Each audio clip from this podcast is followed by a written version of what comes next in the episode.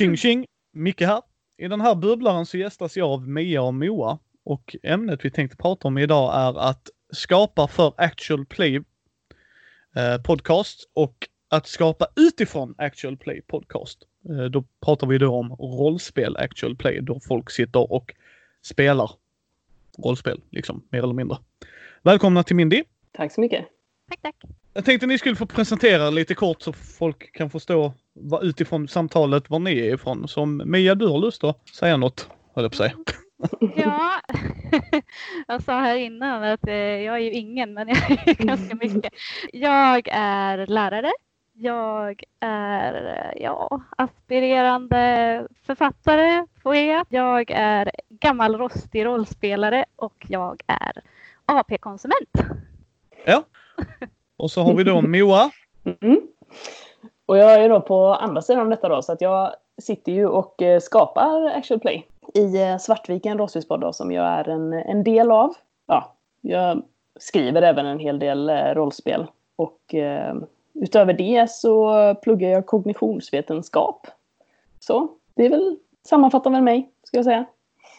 Ja, och ni har lastbilschaufför som mycket här som älskar att prata roll och brädspel. Så att så, så är det inte från mitt håll. Mia ställde ju en väldigt intressant fråga som jag och Moa tyckte var väldigt, väldigt intressant.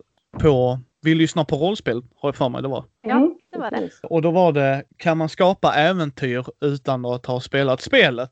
Vill säga genom att lyssna på Actual Play Podcast och läst regelboken. Och då var Moa en av de första kommentarerna. Bing, jag vill att någon pratar om det här. Det vill jag presenterande ämne. Varav sen underkommentaren var klart du kan. uh, vilket jag håller helt klart med, men det är fortfarande en väldigt intressant frågeställning. Så jag tänkte, om vi gör så här. Um, som sagt, vi på Mindy flummar ut. Vi brukar inte strukturera det mycket utan det är precis som att vi sitter vid kaffebordet och pratar om det. För det är lite så jag gillar att göra det. Men jag tyckte det var en väldigt intressant fråga Mia. Så min fråga är hur tänkte du när du ställde den? Det är ingen fel fråga utan det var en Alltså, väldigt nej. legitim fråga liksom. Ja, men det, var, det kom nog eh, lite grann så här från en, eh, utifrån en osäkerhet hos mig. Liksom. Kan man göra så här? Kan jag, kan jag liksom inte ens ha spelat spelet och ändå sitta här och skriva ett eh, mysterium som eh, jag skriver till ur varselklotet nu. Och jag har lyssnat på jättemånga AP-poddar som spelat ur varselklotet och jag har läst boken, regelboken från perm till perm. Men jag har inte spelat det. Eh, Är jag dum i huvudet? Är jag... alltså, kan man göra på detta viset? Det var väl, men men det, det stammar ur en osäkerhet hos mig. Liksom. Får man göra så här? Och eh, det jag lärt mig egentligen är ju att man får väl göra hur tusan man vill. Men, eh, ja, men så här, var, var lite grann så här, jag fiskar väl lite efter erfarenheter. Lite så tror jag. Mm. Ja. Vad var det som fick dig att, att vilja skriva äventyret? Alltså, var, var det någon Ja. som speciell eh, så här, Alltså- när du lyssnade som bara så här, Åh, nu måste jag skriva ett uh, varselklotet Nej, äventyr? Alltså det är så mycket. Alltså jag har ju levt, en del av min hjärna har ju levt i Simon Stålenhags värld ganska länge sedan första gången jag såg de här bilderna. Och när jag fick veta att det fanns ett rollspel då exploderade min hjärna och eh, sen när jag eh, fick veta att eh, det fanns eh, Actual Play podcast som spelare då exploderade den lite till och så Mm. lyssnade jag och bara gud, jag måste bara spela det här. Har jag några kompisar som vill spela? Ja, det vill de. Eh, någon som vill spelleda, någon som kan det här? Nej, men jag vill ju verkligen. Alltså, jag bara hade det i mig. Och, och jag bara, men jag, jag får väl göra, jag får väl, jag får väl spelleda då. Jag får väl skriva någonting. Alltså det finns ju jättebra mysterium, men jag bara kände att nej, men jag har någon, en, en, jag har liksom idéer som jag bara måste få ut. Och Mm. till slut, men jag tror alla som skapar känner att till slut når man en punkt där man bara måste sätta sig ner och skriva eller skapa eller vad det nu är. Och eh, jag tror att actual play-delen var nog lite så här startskottet att ja, men, eh, folk gör det här och ja, men, jag vill också göra det här. Mm. Eh, ja, men lite så, det är väl den, den långa historien. För det är så här lite, en liten teori som jag har är ju någonstans att, att eh, det kanske det viktigaste i en actual play för att få folk att, att vilja börja spela spel, det är ju kanske egentligen att man fångar stämningen lite. Så. Alltså att det kanske är mer, kanske inte måste vara de här explicita reglerna utan snarare att man kanske ja, men, ja, man bygger en pepp, att man bygger, liksom, får en liten inblick kanske i världen och i, i settingen. Men jag vet inte, jag kanske tänker fel där. Jag vet inte, hur Ja, viktigt det- är liksom ja. regler egentligen? Att man är explicit med regelmekanik och slag. Ja, jag kände att det kanske inte var det viktigaste. Det första jag lyssnade på med Ur varselklotet var eh, vi spelar rollspel när de spelar med eh, um, Hintze och Härenstam. Eh, och då hade jag någon bild av att ja, nu kommer jag få jag lyssnade inte på det för att få veta hur man spelar, men jag hade någon bild av att nu kommer jag få höra hur det är tänkt att spela. Mm. Eh, men, men det gav någonting annat. Det var, dels så fick jag den här stämningen som du pratar om, men det också, jag blev också nyfiken på vad man kan göra med det. För att det jag märkte var att nej, men de spelar ju inte, de spelar ju som oss vanliga dödliga. Alltså, de hoppar över regler, gör husregler bara för att det ska bli kul och ball för alla. Liksom. Mm. Och den där stämningen var liksom, det var, där var också verkligen någonting som klickade. Att ja, men det här vardagen och det här mystiska, att det, jag ryser lite när jag tänker på det. Mm. alltså, ja, men eh, Att man får fram en känsla liksom. ja, precis. genom- Att man mm. hamnar i det och bara vill hoppa in i den världen. Nej, f- för mig lyssnar jag alltså så här. Eh, Nils Hintze är för övrigt en fantastisk människa att prata med. För när man sitter, han satt i mitt kök när jag intervjuade honom. Och när man ser hur han pratar om regler. Alltså han är väldigt storytelling i sitt sätt och när man lyssnar på hans podd också när han är med.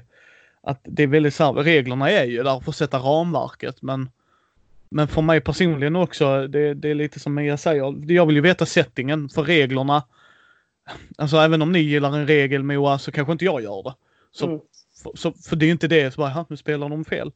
Jaha, vad tråkigt. Kan jag inte lyssna klart på den här podden. "Eh, nej, det skiter jag högaktningsfullt i. Eh, sen kan jag tycka, sen tycker jag det är roligt när ni spelar, eh, alltså actual play-poddar, försöker spela någorlunda vad kärnmekaniken är för då kan man åtminstone få känslan för spelet. Mm. Eh, som när ni körde Ahea-kampanjen. Så börjar ni med White Hackle, vad hette det? Mm, precis. precis. Ja, och sen gick ni över till Fate och jag har alltid varit intresserad av Fate. Sen förstod Mm. jag att ni gjorde lite husregler och det och det gjorde man inget. Men där fick man ju känslan av spelet. Alltså så här, Mm. det här är essensen av spelet. Och det tycker jag gör mycket också. Sen själva så här detaljnivån, jag menar när man sitter och tittar på critical role och får höra när Matt Mercer säger liksom när de får frågan vad är jobbigast att köra live? Folk som skri- skriker ut regelkorrigeringar man bara. För Mm. det var det viktiga i den berättelsen. Så bara. Ja, för jag tänker också så här, det finns ju ofta så här ganska, det finns ju mer prototypiska regler i en setting som är så här, det här är kärnan för att få fram känslan i den här settingen. Jag tänker så här, så länge man får med dem så tänker jag att det ändå brukar vara lugnt. Sen har man ju de här lite mer, ja men så fluff, alltså påbyggnadsreglerna då som kanske inte riktigt är lika viktiga för att få fram känslan då. Men jag funderar lite på, för så här, vi, vi gjorde en undersökning, jag och eh, min kompis eh, Pernilla nu i maj, liksom, där vi hade en massa respondenter. Och då frågade vi också bland annat så här, vad får dig att börja spela ett specifikt eh, spel? Liksom? Och då var det ju helt överlägset att de flesta svarade genre. Ja. Alltså här. Så jag tänker så här att om man då tänker i de banorna då att om man i en actual play kan simulera genre egentligen. Mer än kanske att man är eh, en regel, bokstavstrogen regelmässigt eller så. Eh, kommer det då få fler personer att faktiskt vilja spela det spelet då? Om det är en genre då som de tycker om. Om man, så, här, så länge man får fram genren så är det lugnt, tänker jag. tror jag absolut. Det, det är det viktiga. Alltså, eller det är någonting som jag tror att gör folk. Jag vet att ni pratat om det här med flera andra på Mindy förut. Att man eh, har en bild av rollspel. Ja, Dungeons and Dragons, Drakar och Demoner, Dungeon crawling. Alltså det är det det handlar om. Och sen bara, nej det är inte för mig. Och det Actual Play-poddarna ger ju en, eh, alltså den här bredden liksom, den har ju varit jätteviktig för mig när jag har börjat känna att, att eh, vad finns det för möjligheter med rollspel liksom? Eh, Jag har spelat på ett sätt med min gamla spelgrupp sedan högstadiet, 98, 99 någon gång. Eh, Och det har varit eh, jätteroligt. Men nu har liksom världen breddats på något vis och jag blir ännu mer liksom, jag vill liksom jag blir mer engagerad, jag blir mer nyfiken på möjligheterna. Och det är har ganska väl kul, för- mig. Ja, för det är ganska kul för jag menar så här, egentligen Dungeons and Dragons är ju överlägset störst liksom, Det- även Ja, i ja. Sverige. Så här, Ja, ja, flest ja. spelar i Dungeons and Dragons. Men det kan man inte tro om man följer actual play-poddar.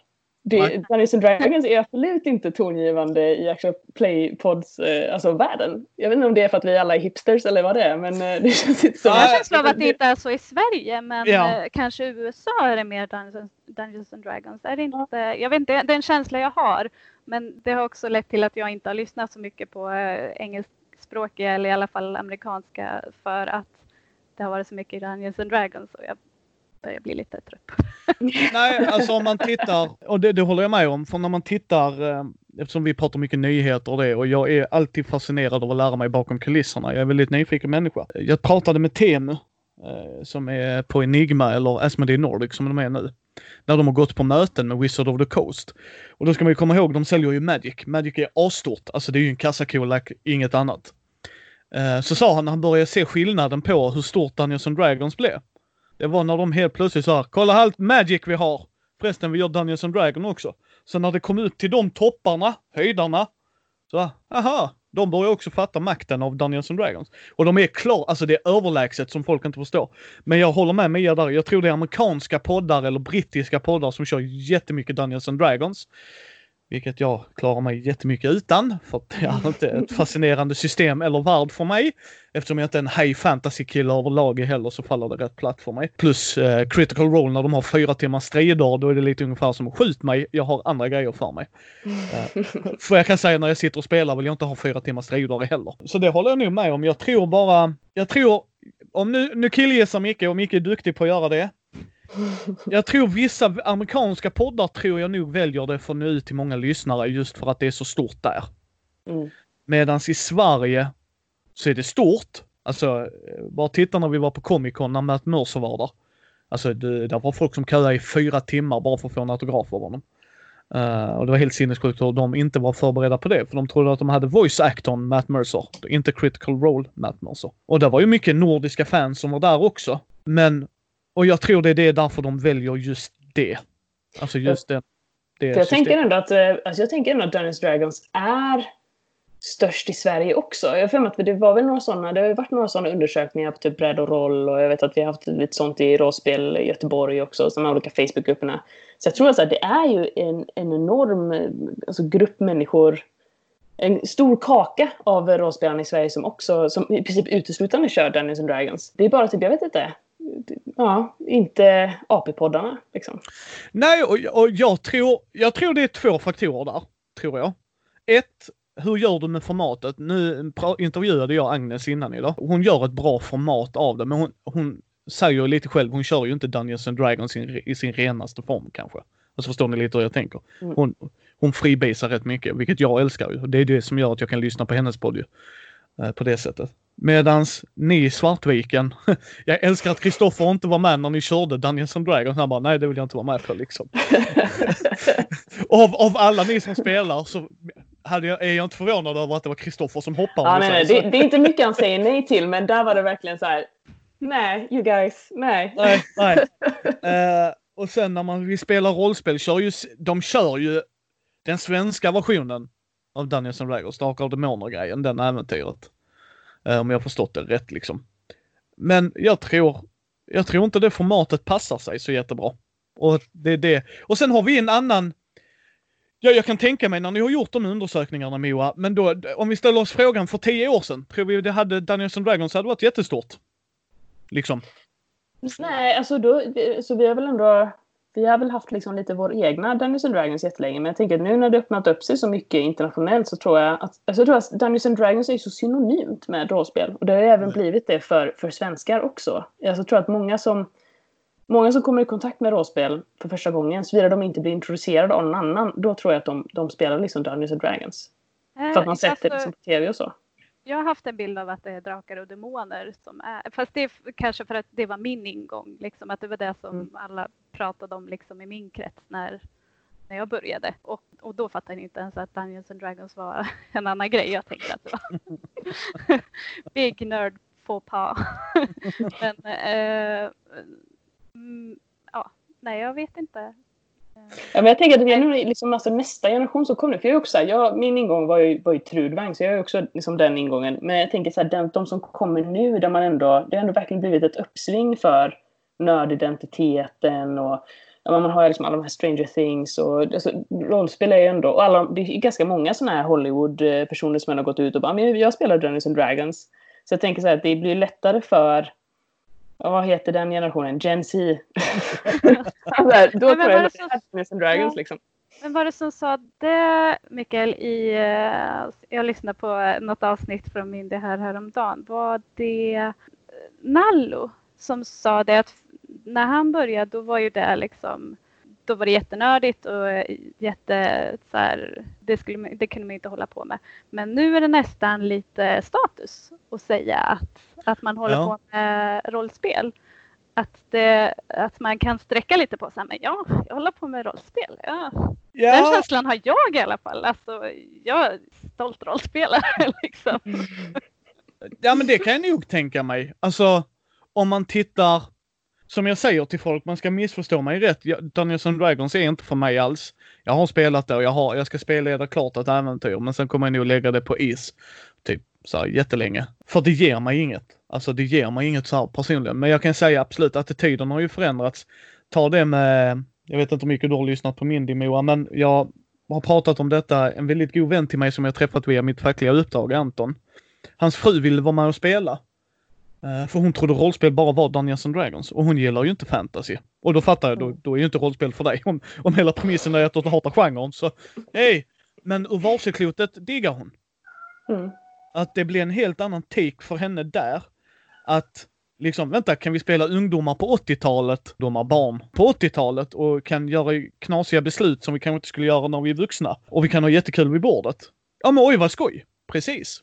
Det är, och sen såg hon mitt rum och sen förändrades hennes bild ännu mer. När hon insåg, oj jävlar vad mycket rollspel du har. Så bara ja. Så att, ja, alltså Dungeons and Dragons är otroligt synonymt med hela rollspelsdelen och jag har sagt till folk, jag älskar att de tar in folk. Jag bara önskar att folk, om de säger det här är inte för mig, upptäcker att det är andra spel. Mm. Och det kanske alltså, AP-podden ändå kan bidra med då. För i den här undersökningen som vi gjorde då, då var det ändå också, för då ställde vi frågan så här, hur hur upptäckte du rollspel? Då? Alltså hur kom du in på att du skulle börja spela rollspel? Eller liksom, hur, kom det, hur kom rollspel in i din värld? Och då var det ändå så 66 personer, vilket är, ja, det är 3,6 procent, men det är ändå några, som hade upptäckt rollspel genom rollspelspoddar och streams. Om man ja. då, då kan alltså, verka som en slags eh, breddning av det här, alltså Dungeons and Dragons är rollspel då, och man kan då visa på att nej men eh, kolla på alla de här andra systemen som finns, alla de andra settings som finns det kanske kan ja, få folk att ompröva då om de har innan kanske discardat det. Då. Och eh, kanske också att om jag tänker från mitt perspektiv att utvecklas. Att, för att jag har ju alltid vetat att det funnits olika typer av rollspel. Jag har spelat olika typer av rollspel. Men eh, det har mest varit de som min grupp har varit intresserad av och sen har det varit massa andra spel som jag har varit nyfiken på men som kanske inte har passat vår grupp som jag spelar med då. Men då har actual play-poddarna liksom eh, givit mig en ingång eller varit ett sätt för mig att närma mig spel som jag är nyfiken på utan att själv behöva köpa och spela och, och hitta andra som vill spela med mig. Och... Så lite smakprov helt enkelt egentligen? Ja men, ja, men precis, lite så. Samtidigt som det, det är inte därför jag lyssnar utan jag lyssnar för underhållningen liksom. Och lite för att få, alltså jag vet inte, eh, pratade om förut med uh, någon, men det här, uh, eller det kanske ni pratade om, den här parasociala, den här parasociala relationen, heter det så? Uh, ja. Att man får vara lite en i gänget, alltså fast man ni vet inte att jag finns men jag är bästa kompis mer. Liksom. men alltså, alltså, det har varit min, eh, en liten en fix liksom, mellan våra väldigt sporadiska spelpass, min gamla grupp. Lite så också. Mm. Jag, jag, jag, tänker lite så där också, där satte ni nog fingret bägge två på det. För att jag gör ju första intrycksvideos och jag har sagt till folk, jag har fått frågan en del liksom, varför gör du dem så som du gör? För jag stör mig på när folk säger till mig i en recension, och sen får du hur du gör karaktärer. Jaha, vad, vad menar du med det? Hur många sidor får jag? Hur ser det ut? Alltså jag ska gå och köpa en produkt som kostar 400 spänn här. Liksom så, här. så därför visar jag boken från pam till pam. Det här är vad ni får när ni köper produkten. Det är det jag vill be. Sen har jag läst den från pam till pam och ger mitt intryck och pratar om det såklart och försöker gå lite snabbt genom regelmekaniken. Och där tycker jag ni AP-poddar fyller en funktion. För om jag upptäcker essensen av det. Det här är inte ett system jag vill spela med mina polare. Så har jag sparat pengar. Redan där har jag sparat pengar. För det är inte en jättebillig hobby. Självklart i relation till mycket annat så absolut, en bok kostar vad den kostar och du har den för livet ut. Jag menar, eh, Mia, du som har Varselklotet-boken antingen som pdf eller som riktig bok, nu har du ju den. Men om du inte hade gillat det, då är det ju en död produkt. Alltså, jag Mm. gillar det, liksom att det ni gör. Sen så lyssnar jag inte som det som en recension, det gör jag inte. Eh, Utan som du säger, jag lyssnar det som en underhållning och man får vara med när du backstabbar folk Moa och liksom Alltså att man blir en i gänget lite som du sa där Mia, jag håller helt med. Alltså att ni, ni, jag har ju skrivit det till er många gånger, alltså jag kör lastbil och jag kan köra 20 timmar i veckan och då är ni min underhållning. Nu har jag lyssnat fatt i er liksom sådär men eh, ni har ju underhållit mig liksom och så här, ja men det här är roligt. Som du säger också Mia, för att få en fix. Men samtidigt så fyller det ju en funktion att jag gillar inte det systemet. Jag kanske gillar det ni gjorde med det, men det är inget för mig. Så jag behöver inte ödsla den tiden på min spelgrupp om, för jag är oftast det, forever GM. Och det, det, det tycker jag också man. Det tycker jag är en stor del för hobbyn. Alltså sådär. Ja, ja, antingen det, men det, det har inte varit så jättestort. Det här gillar inte jag, för systemet är väl, för min del så är det liksom verkligen sekundärt. Det är mer det här som vi pratade om innan, liksom eh, stämningen och vad, vad, just vad man kan göra med det. Det här att, jaha, det här kan man också spela. Jag har haft en bild, jag har haft samma spelgrupp ända sedan högstadiet. Vi har haft en, vi hade en paus, eller ja, ett avbrott på tio år eller någonting. Men, men eh, det är den bilden jag har och det har funkat. Men det har liksom blivit så jaha, ja just det, man kan ju, det är klart, man kan ju spela så här också för att det finns lika många sätt att spela som det finns spelledare och grupper. Mm. Och att jag någonstans, ja men jag kanske inte behöver känna att jag inte kan spelleda för att det inte är min grej eller så, utan jag kanske bara behöver hitta ett spel som passar mig, en grupp som passar mig och ett sätt att spelleda liksom. Mm. Och, och det handlar ju också om bredden, att liksom få en bild av olika sätt att spela rollspel också. Mm. Och jag tror också så här, just det, så här, få olika sätt att spela rollspel. Där tror jag just ur ett, alltså hur man gör hobbyn mer inkluderande. Där tror jag att AP-podcasterna faktiskt kan verkligen tjäna en funktion. Att eh, man kan visa på hur enkelt det är att spela på ett sånt sätt där alla känner att man känner sig bekväma vid bordet. För att eh, vad jag har förstått när man liksom ändå har pratat med, eh, med folk och, och lyssnare och och, också i den här undersökningen så är det ändå ganska många som beklagar sig över att man har en homogen grupp och då är det oftast eh, män som beklagar sig över att ah, vi har, det är bara män i vår grupp och vi vet inte riktigt hur vi ska kunna få in andra typer av spelare men vi vill det. Och även så folk som eh, känner att eh, Ja, nej, men ja, vi har haft problem att folk kanske inte riktigt känner sig välkomna, men vi vet inte riktigt vad vi ska göra åt det, för så här, man har spelat på ett visst sätt så pass länge. Och det är ju ändå en ganska sluten hobby egentligen på det sättet. Man har sin lilla spelgrupp som man spelar med. Och, ja, och, och det är det liksom. Och det kanske inte nödvändigtvis förändras särskilt mycket över tid. Eh, Såvida man inte får in andra influenser då. Då kan ju AP-poddar vara en sån influens. Liksom att man ser att ja okej, men så kan jag göra. Eller så, alltså du vet, att man ändå kan visa på hur man kan eh, ja, spela inkluderande. Att det liksom inte behöver vara så himla svårt och det, det faktiskt kan vara ganska kul. Vi hade ju, eh, vi, vi är ju en diskussionpodcast och jag pratar väldigt mycket, precis som Fummelpodden, om det sociala kontraktet och tips och tricks. Vi har haft lyssnare som har hört av sig som har börjat spela rollspel på grund av oss. Och liksom för att vi pratar så mycket om det och vi har i slutet på varje månads längre avsnitt våra anekdoter ju där vi berättar de sjukaste historierna någonsin liksom så. För att vi tycker det är jättekul. Men då har jag också sagt till folk, ja men gruppen är jätteviktigt. Jo, så, men det tar tid. Alltså, vi är ju en homogen grupp nu. Alltså, vi är män som spelar och sådär och det är inte för att jag inte vill spela med tjejer. Men det är som du säger, det är ju de jag umgås med, alltså mina kom kompisar. Eh, och jag har haft tjejer i gruppen och vi har haft lika kul för det, alltså många gånger. Och där tycker jag precis som du säger att man kan få en inkludering för eh, rollspel är för alla, vill jag fortfarande yrka på, mer eller mindre i någon form.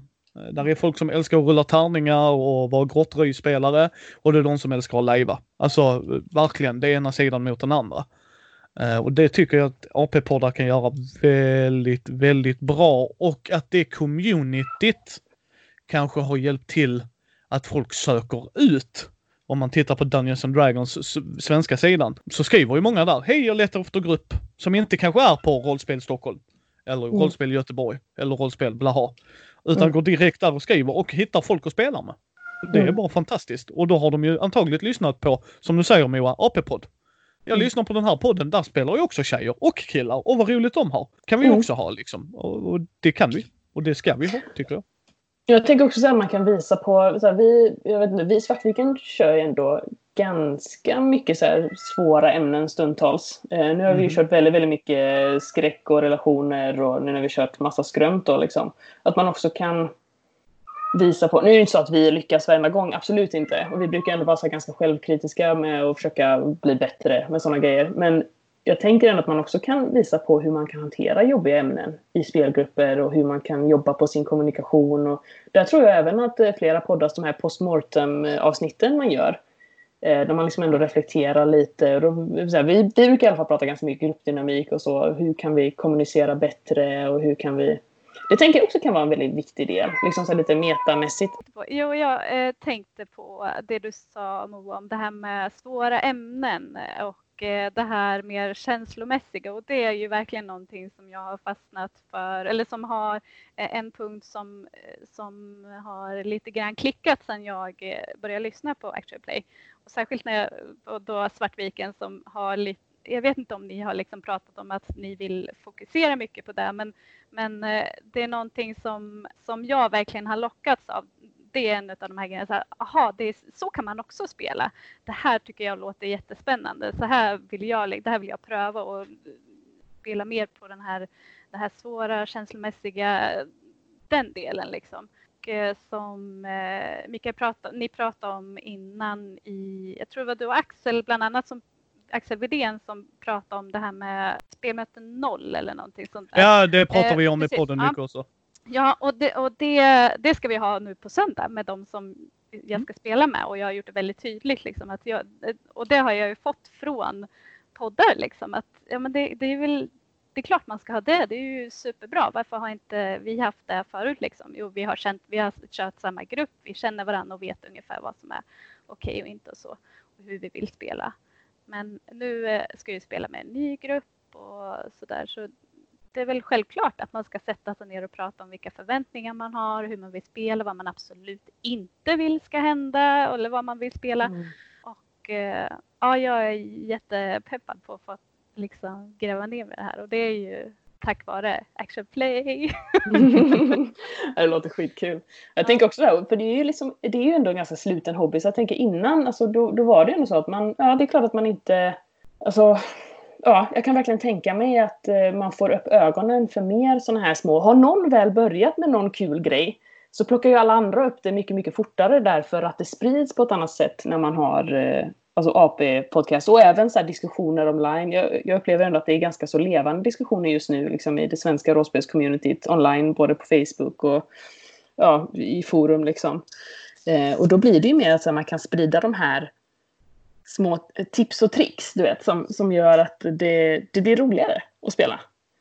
Och grejen det är ju att, att just rollspel, vi pratar om att det kan vara ganska så här tight community, som men egentligen är ju den mest inkluderande communityn som jag har liksom upplevt i alla fall, att den är väldigt inbjudande och inkluderande och men det har liksom inte riktigt, liksom, jag vet inte om folk bara är hemma blinda eller att man, man kör, kör på sin grej liksom. Men man vill jättegärna dela med sig när man märker, man kanske träffar någon som också gillar att spela rollspel och man gärna pratar om det eller någon som är nyfiken och man vill gärna så här peppa mer och som när jag la upp den här på frågan då i den här gruppen på Facebook att alla bara, men kör på, det är klart att du ska göra det här och liksom, jo. du- Alltså, det var så jävla mysigt tråd alltså.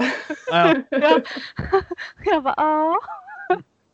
Nej men där, där har man ju en intressant grej. Det är därför vi diskuterar mycket om det. För att när jag var ung, back in the old day, så, så pratade inte vi om saker. Liksom alls. Vi pratade inte om det. Vi hade en förväntning. Vi skulle spela rollspel och då spelar man ju på A. A spelar man. Och A gör man. Det är liksom det vi gör. Sen så började jag podda. Så började jag liksom gå igenom saker vi gjorde så jävla mycket fel. Och det var för att vi pratade aldrig. Jag menar jag har ett praktexempel när jag och min kusin Alltså hade vi bara haft en riktningssittning noll där så hade det inte det slutat som det gjorde. Vi gjorde totalt motsatta karaktärer. Och vi spelade på dem så hårt så att vi slutade spela med varandra på ett tag.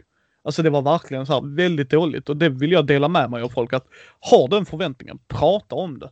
Mm. Och det är där ni AP-poddar gör ett bra jobb att även ni liksom har en session zero. Även om man all, aldrig alltid får lyssna på dem så pratar man om det postmortem kanske när en frågare, en, ställ, en, en lyssnare ställer en fråga liksom. Hur tänkte du där Moa? Så bara, nej men jag och Kristoffer hade det där samtalet så, här, Mm. från början liksom. Och jag tänker att så här, det kommer bli mer och mer så. För så upplever jag i alla fall med Svartviken. Så här, vi har hållit på i tre år nu. Och vi har ju bara fått mer och mer sånt. Att så här, man kanske började med liksom någon form av avsnitt noll. Och sen så efter ett tag så såg man, ah, okej, men vi spelar rollspel. De kör så här postmortem-avsnitt. Det vill vi också ha. Vi, så, här, Ja. så började vi köra med det. Och sen i AIA, då började vi också köra, nej det kanske var Corolis. Då började vi köra typ att, ah, men det hade ändå varit ganska nice att ta tempen mitt under kampanjen. För att man liksom ändå ska ha lite pejl Mm. på, tycker spelarna det är kul? Är vi på väg i rätt riktning? Vad, och jag var ju väldigt pepp på att veta vad de trodde var grejen. För jag, jag är ju väldigt mycket för mysterielösande och så. För man vill ändå liksom, ah, men har de koll? Ska jag göra det svårare? Eller ska jag liksom...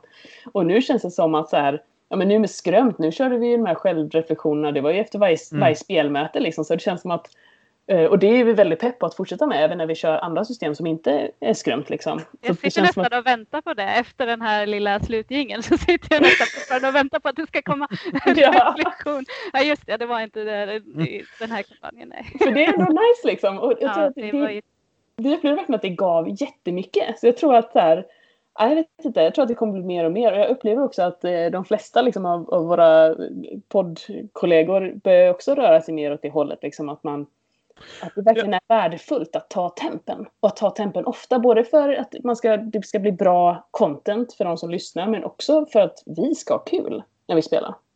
Om vi, om vi, precis, om vi ska slänga lite kärlek till vår ondskefulla Robert Jonsson. Han visar ju att du inte behöver ha fyra spelare vid bordet. Nej. Alltså rent krasst. Du kan skriva ett äventyr beroende på system och jada jada jidde judde. Det behöver ni inte mejla om, det fattar jag. Men han visar ju. Det här kan jag göra med en annan person. Mm. Rent krasst hade han kunnat sitta hemma med sin bästa vän och spela rollspel och fortfarande, för han tycker det är kul och jag tycker det är kul. Eh, jag har varit med där liksom och Moa har varit med där och, och Mia ska vara med där. Eh, nej, men det, Halva podd-Sverige tror jag. Ja. Ja, men liksom han gör det jättebra och där har vi ett exempel till som jag tycker gör det tydligt. Ja men det är en gruppaktivitet. Absolut om du har gruppen. Men har du bara en till, låt inte det hämma er. Nej. Eh, sen kanske man får fokusera, det kanske passar bättre med mysterium och alltså det, det, känner din grupp väl så att säga liksom. Men han visar ju att det går. Ja, och där tänker jag också så här, alltså på tal om det här att, att man kan, saker man kan lära sig från Actual Play Podcast. Alltså så här, det, vi, vi lär oss ju också av varandra. Alltså jag upplever att sen vi började hänga med Robert, vi träffade ju Robert via podden liksom. Eh, men nu skulle jag ändå säga att så här, ja, ja, nu är vi ju vänner liksom, eh, privat. Och det har ju skett väldigt stora förändringar i vår podd efter att vi började spela med Robert. Så jag tror att så här, vi lär ju oss också av andra Actual Play Podcasts. Eller att, eller att alla påverkas på något sätt. Äh, inte bara poddar, eh, podd mellan podd utan eh, spelare och grupper också. Mm. Tror jag absolut. Att det sprider sig liksom på något sätt. Absolut. Och just så här, alltså om man tar Robert som exempel då, alltså han, han leker ju verkligen väldigt mycket med formen på ett sätt som jag tycker är eh, helt fantastiskt. Och jag upplever att det har gett mig massor i mitt, i mitt rollspelande. Bara det här att, ja men eh, lite som du var inne på innan, jag liksom, ah men så här kan man göra. Det var ju kul. Eh, nej, alltså egentligen, det var eh, lite inne på det som du var inne på innan, att säga att aha, så här kan man göra. Och det upplever jag att, att, att jag personligen har fått. Och även, eh, alltså jag, jag tror att jag lugnt kan tala för resten av Svartviken också, att, att vi alla har fått det av Robert och av liksom, våra samarbeten med Robert. Att så här, aha, så kan man göra. Det här var ju kul, liksom. Det här vill vi också Ja. göra. Och eh, jag menar, det, det är inte liksom en slump att eh, Alltså hur många gånger har vi samarbetat med Robert nu egentligen? Alltså varje gång vi typ ungefär är i samma landsända så, är det, så spelar vi ihop liksom för att vi tycker att ja, vi trivs jävla bra ihop liksom. Ja, och det, och det är det jag tycker är jättebra att han visar med sin podd. Bland annat liksom att han kallar det soloäventyret och han gör en sammanhängande story ska man också säga. Han gör ju inte bara lösryckta avsnitt. Vilket jag tycker är väldigt, väldigt intressant. Sen kör han ju sina egna system och det gör han ju faktiskt rätt i tycker jag. För det är ju det han kan bäst. Men eh, jag tycker han gör ett jävligt bra jobb där. För jag tänker så här, om vi tar det med äventyrsbiten eller så här, att skriva ett scenario eller vad vi vill kalla det. Det är ju en stor skillnad för att göra det inför publik och för mina idioter till vänner. Jag älskar er, men som spelare gör ni aldrig som jag vill ändå. för det är spelare. Det är en grej jag pratar väldigt mycket om i podden. Ja, men jag tyckte de skulle gå högre. De kommer aldrig gå högre. Det är bara glöm det. Alltså det är så, så, så, många år jag har spelat med folk som, nej men jag står still eller jag gör detta. Så man bara tack. Men för en podd så har du ju något annat att leverera till. Mm. Jämfört med när jag sitter med mina kompisar vid spelbordet. Jag tror det, det är mycket, mycket mer det här att, att alla känner någon form av ansvar att det ska bli content i slutändan. Men samtidigt måste vi ha den här liksom avvägningen då att det ska fortfarande vara kul för oss vid bordet. Vi, vi försöker ändå ha det som så här vägledande då i Svartviken att, så att vi måste ju ha roligt och det måste ju vara prio ett. Men sen tror jag att så här, alla känner ju ett enormt ansvar att så här, det här ska vara lyssningsbart. Så jag tror att alltså, poddspelare är nog mycket, mycket mer följsamma kanske än vad vanliga spelare är. Eller folk som liksom inte spelar där andra människor ska lyssna på det. Just för att man vill att det ska bli något. Tror jag. Alltså någonting som andra människor kan ta del av.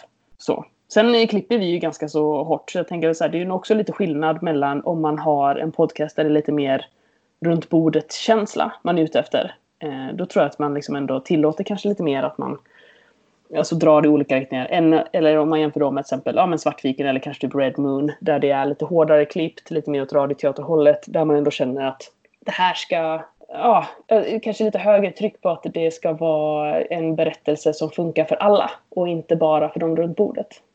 Om det if that makes sense. Ja, det tycker jag. Någonting som jag tänker också på det här med alltså när man skapar för AP, det blir också så att man jobbar ju ganska mycket med en tidsillusion. För så här, det, att, att spela någonting känns ju alltid kortare än att lyssna på det sen. Och så här, lite grejen då, till exempel när vi klipper sådana grejer, det är att man ska försöka få den här illusionen av att det känns som att man sitter, eh, alltså att det är liksom spelat i realtid. För men skulle man lyssna på det i realtid, då skulle det kännas som att fan, jävlar vilka pauser och här var det ju fan tyst i en evighet och för att så här, man upplever det olika när man lyssnar på det och när man spelar. Det är lite som så här, när man, när man spelar in men, så här, tv och film eller någonting och skådespelarna står mycket, mycket, mycket närmare varandra än, än vad man någonsin skulle göra om man stod i verkliga livet. Fast när man tittar på det så upplever man det som att de står så som man brukar stå. Liksom. Att man har lite den här illusionen som man måste försöka skapa för att det ska kunna vara lyssningsbart. Ja, men jag tänker liksom, för då blir det ju att eh, man måste ju någonstans få till den här liksom, tidsillusionen eh, då. Ungefär lite som att när man eh, tittar på film och eh, skådespelarna står jättenära varandra. Alltså mycket närmare än vad man kanske skulle stå om man pratade i vanliga fall. Men eh, det ser helt naturligt ut om man tittar på det. Som liksom, konsument av film. Eh, och det, så, det tror jag verkligen är en stor grej av att eh, skapa för AP. Att man måste någonstans ändå få till den här tidsillusionen för att det ska vara drägligt att lyssna på. Och att man inte bara ska ha de här superlånga pauserna och, och att det ska kännas naturligt. Även fast det inte är det. Ehm, så det tror jag att det blir mycket, man måste tänka mycket mer på driv och sådana saker när man skriver för AP. Att så här, du måste alltid ha tusen backuper som spelledare för att pusha det vidare för att du ska få ett tempo som är drägligt. Som kanske, så här, det hade kanske varit helt okej okay om man bara spelade som en vanlig grupp så att låta det ta sin tid och så. Men, men i AP så blir det mer kritiskt att man faktiskt måste röra på sig hela tiden, tänker jag. Det tror jag också. Du måste vara otroligt beskrivande också. Mm. Ja, det beror på vilken podd man lyssnar på, men ni är ju det väldigt mycket. Att uh, du upplever det så här eller, eller så här, men alltså att du ser någonting, min karaktär gör så här och så här. Och det kanske man inte gör vid spelbordet. Vilket jag tror folk missar lite ifrån. För att det är ett extra sätt att förtydliggöra vad som händer. Mm. Eh, och sen måste du ersätta alla gester och sådana grejer. Allting som du kan göra vid bordet fysiskt. Uh, det måste du ju ersätta på någonting sätt så du översätter det till bara att, ja, att du hör då. Uh, och det är också väldigt konstigt och weird liksom. alltså, jag kan inte gestikulera för då, det kommer inte komma med. Nej, precis. Och det kan man ju nog komma undan med om man väljer att spela in live. Men grattis folk, det är också eh, ett helt annat problem i sig. Nej, men jag tycker det är Alltså jag gillar ju AP-poddar just för att inspirationskällan är ju stor. Alltså man kan ju få väldigt mycket tips och tricks till att bygga upp stämning, till att göra äventyr, till att approacha ett sätt att spela på är också väldigt intressant. Om du tar Red Moon, jag intervjuade ju Mattias Fredriksson där som kommer lite senare. Uh, han sa ju det att folk tror ju att de uh, kör radioteater, att det är skriptat. Mm. För, för de, uh, han sa första äventyret i deras första Red Moon Roleplay så rullar de inte en enda tärning tror jag, eller vad han sa. Uh, och de, ja men det gör man ju i rollspel. Så bara, uh, kan man ju tycka. Mm. och det kan man tycka är kul och det är det man gillar. Jag menar jag gillar ju tärningspoolsystem för att jag gillar att rulla tärningar som alla andra. Höll jag på att säga. Men liksom, det kan jag väl förstå, men de gör ju inte. Och Mm. det Nej, kan... det där hänger väl ihop lite med det här, ger, ger Poddar en eh, rättvis bild av rollspel. Ja, men vad är rollspel då? Alltså rollspel, det här stora paraplyet som, som liksom täcker över rollspel. Det, alltså, det kan ju vara så otroligt mycket och det är det som Action Play liksom på något sätt kan eh, demonstrera. Att, eh, ja, men det måste inte vara att rulla tärningar hela tiden. Liksom. Att det handlar om att spela en roll på ett eller annat sätt men det kan ju vara, ske hur Mm. som helst på vilket sätt som helst. Liksom. Och jag tänker också att det behöver inte vara den, alltså oftast är ju kanske det den centrala mekaniken att, att man slår tärning, men det måste ju inte vara det heller. För jag vet att vi hade en diskussion i Svartviken där när vi körde skrömt att så här, Kristoffer oroar sig lite över att, så här, att åh, han vill ju ändå visa upp sitt nya system och du vet så här, bara, ah, men vi har ju typ inte slått några tärningar liksom så här, bara, blir det verkligen en, en rättvis bild av skrömt? Men där så här, är, är verkligen tärningslagen det centrala i skrömt? Nej, det kanske inte är det, utan det centrala kanske är de här hooksen eller de här liksom, storykrokarna och de använder vi ju hela tiden. Liksom. Och det var ju med och när vi, det klippte vi inte bort. Liksom. Att man alltid såg till att eh, gå vidare med det. Så jag tänker också så här, ja tärning är ju oftast centralt. Men kanske inte alltid liksom. I alla system. Nej, alltså Skrömt är ju det bästa rollspelet i världen, punkt. Jag har läst det och spelat det och älskar det. Och där ska jag hålla med dig om att det centrala där som Kristoffer har gjort är inte att rulla tärningar. Det är storyhooksen och att det är eh, identiteten, lögnen och spöket. Alltså Mm. att det är de fokusarna han väljer att lägga på och sen rullar ni tärningar men jag är ju inte intresserad, jag menar rent krasst om du lyssnar på det här Kristoffer, jag spelar inte Skrömt för att rulla tärningar. Jag tror inte Kristoffer gör heller. Så det, Nej, det, Nej, nej men alltså det är det jag menar. Jag älskar ju att spelledaren inte behöver rulla tärningar. Så Mm. jävla skönt. Hur gör jag? Gör det här. Får ihop det här? Skipar du lyckas eller inte? För att det centrala där som du sa Moa är ju, vilket jag tycker är jättekul, att man kan hitta de systemen. För du kanske är en spelare som bara, nej men alltså jag tyckte det var så tråkigt när, när vi rullade tärningar. Oj vad tråkigt det var. Det gav mig inget. Och sen plötsligt så petar någon på dig och så slider skrunt till dig eller fet eller, att Fate kanske är lite halvdum med sina specialtärningar men andra, alltså mer storyfokus spel som, jo just det vi har tärningar, ni be- kanske ibland behöver rulla dem, jag vet inte. Kör som ni känner på det typ. För, för, för det gör det väldigt intressant för jag tror bilden lever kvar, om du rullar en D20 eller D100 är väl det vanligaste från Drakar och Demoner tror jag. Jag har inte spelat det alls knappt Mm. alltså. Och då lever ju den myten kvar och så hör man då er spela skrömt och så bara ser man, jaha, det är det som är fokus. Och när ni gjorde reflektion, refle, eh, när ni reflekterade i slutet på varje, vilket jag tyckte var jätteskönt och jätteroligt att lyssna på. Det gav mig ju så otroligt mycket liksom att höra er som, för ni är en fantastisk grupp som lys- för lyssnare att säga kan jag personligen säga för att ni lyssnar på varandra och ni pratar och det är roligt när ni inte klipper bort när du kanske har en idé Moa och så kommer Anna eller Christer eller Kristoffer in att ja men så här kanske och du bara jo men det lät bra eller nej men jag tror jag går på det här. Alltså Mm. visar samtalet runt gruppen att det är inte bara Mickes karaktär vid bordet utan Mm. vi andra kan säga till. Det Micke har final call men vi kan hjälpas åt. Det är inte så här sitta själv som man Mm. gjorde när man var ung liksom. Att nej men det är min karaktär, du ska inte veta någonting Moa med, det här är min. Så, Mm. och, och, jag hatar alla, skitbra, det gör inte vi, vad gör vi nu? Jag tänker också så här att det är också väldigt viktigt att visa de gångerna då det kanske blir lite jobbigt i gruppdynamiken också. Att man så här, vi har ju försökt ändå ha med lite det så här, jag menar, vi har hållit på i tre år. Eh, det har kanske inte alltid varit eh, solsken och rosor liksom, utan man har haft sina ups and downs. Och att man ändå typ är eh, öppen med det liksom. För jag tänker att det är också väldigt viktigt att när, när det blir jobbigt så måste man ju kunna prata om det också liksom. Och det, det upplever jag att de här, alltså när man har de här postmortem och man tar tempen i mitten och alltså session zero att det verkligen det hjälper till med gruppdynamiken på det sättet att man, kan, man får redskap för att prata om de här grejerna. Ja, nej, jag bara tänkte, jag bara, nu hoppar jag tillbaka till lite här med, med tärningarna och vikten av det. Liksom, för nej, men det var väl också någonting som jag kände att när jag lyssnade på som ur att det fick mig att känna att ja, men jag kanske, det här verkar inte så himla komplicerat jag kanske faktiskt kan sätta mig och läsa in det här. Jag, det är inte E.ON liksom, men gud vi, kom, vi satte aldrig igång och spela E.ON. Vi, vi kom aldrig förbi skapa karaktärstadiet kan jag bara säga och jag tror att det är många som har fastnat där, jag har en känsla av det. Men, eh, men alltså det, jag, jag kände att ja, men det här verkar inte så himla, det är inte så mycket fokus på det utan det är fokus på annat liksom. Eh, det är fokus på eh, relationer och problemen. Och, och, eh, det är väl någonstans fördelen med fria ligans spel att det, ändå så här, det är ganska låg tröskel. Och att man har de här liksom, grundmekaniken med tärningspölarna och sen så kan du liksom bygga på ganska organiskt med vad du orkar lära dig just då. Liksom. För så, här, så länge du har de, tärningspölarna på plats och de är ju ganska liksom, basic så, så kan du ändå ta dig igenom och spela. Och sen, ja, om du vill göra det mer avancerat så kan man bygga på då liksom. Ja, jag tycker det är väldigt intressant också. Jag tycker du är på spåret där Mia. Alltså, jag gillar ju varselklotet och framförallt efter jag pratade med Nils Hinse kan jag säga. Han är en fantastisk människa att prata med just när man hör hans idéer. Och här är också kickern och det kan man få om man pratar med vår gode vän Wilhelm Persson också. Eh, när du skrev där liksom kan man skapa äventyr utan att spela det. Du har ju lyssnat på AP-poddar, du har läst regelboken så lyssnar man på de som skapar spel. Till exempel Nils Hintze speltestade inte supermycket. Vilket vissa säger bara speltestar han inte jättemycket? Så bara, nej.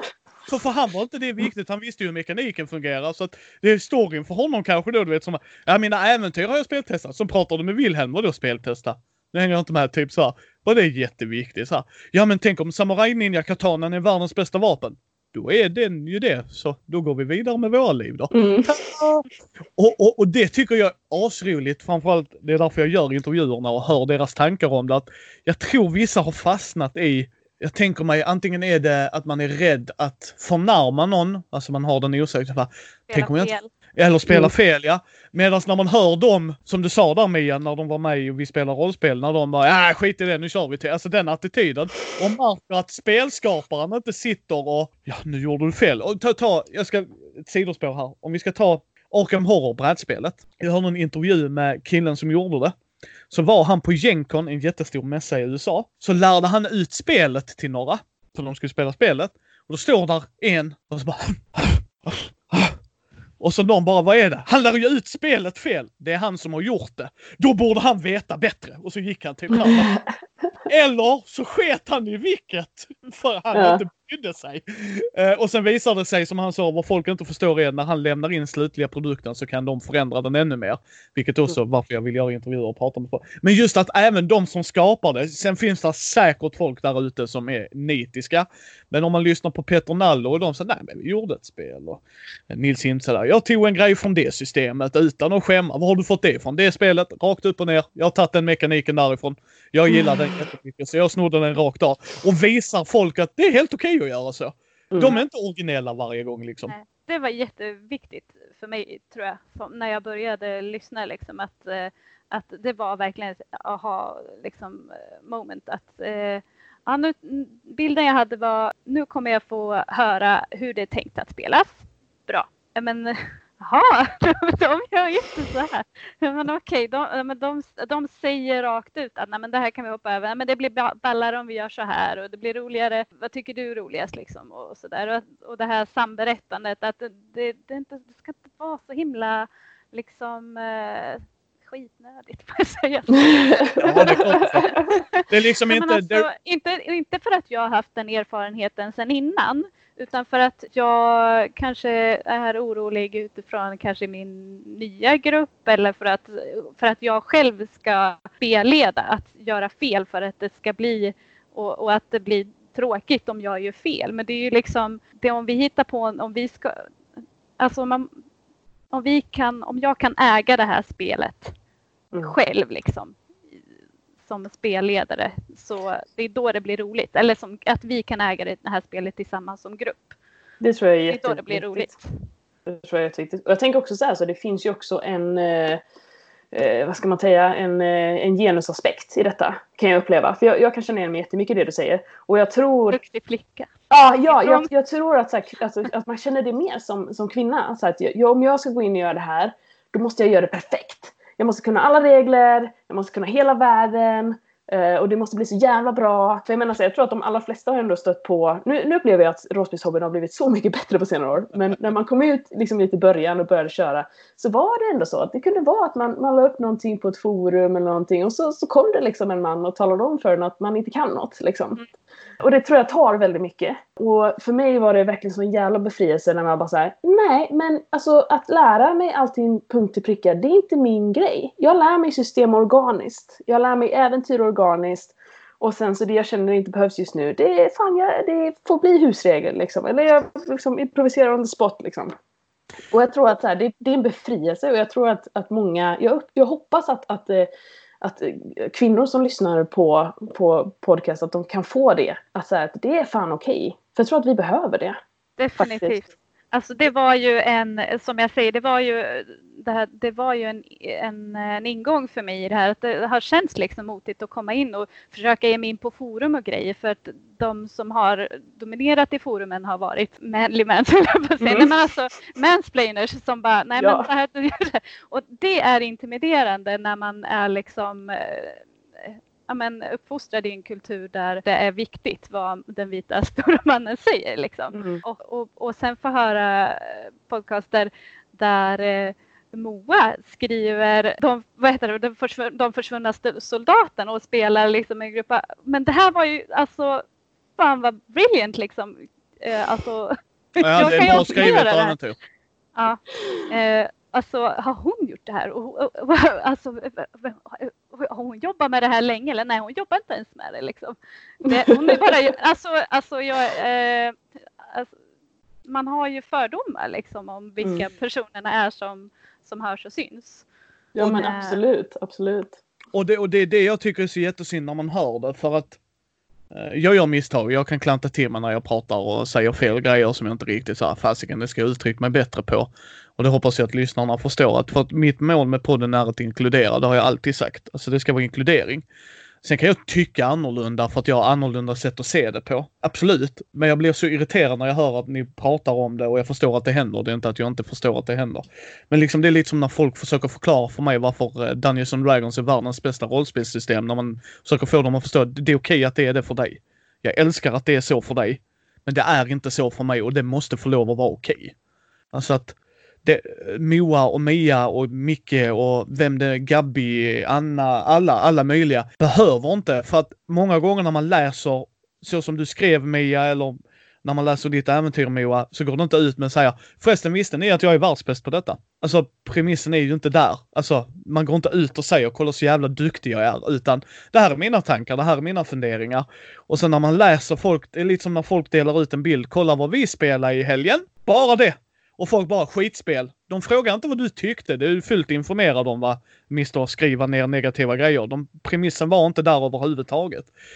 För rollspel ska vara inkluderande tycker jag och jag tycker det är så synd när folk inte förstår varför gör de fel bara för att du tycker det.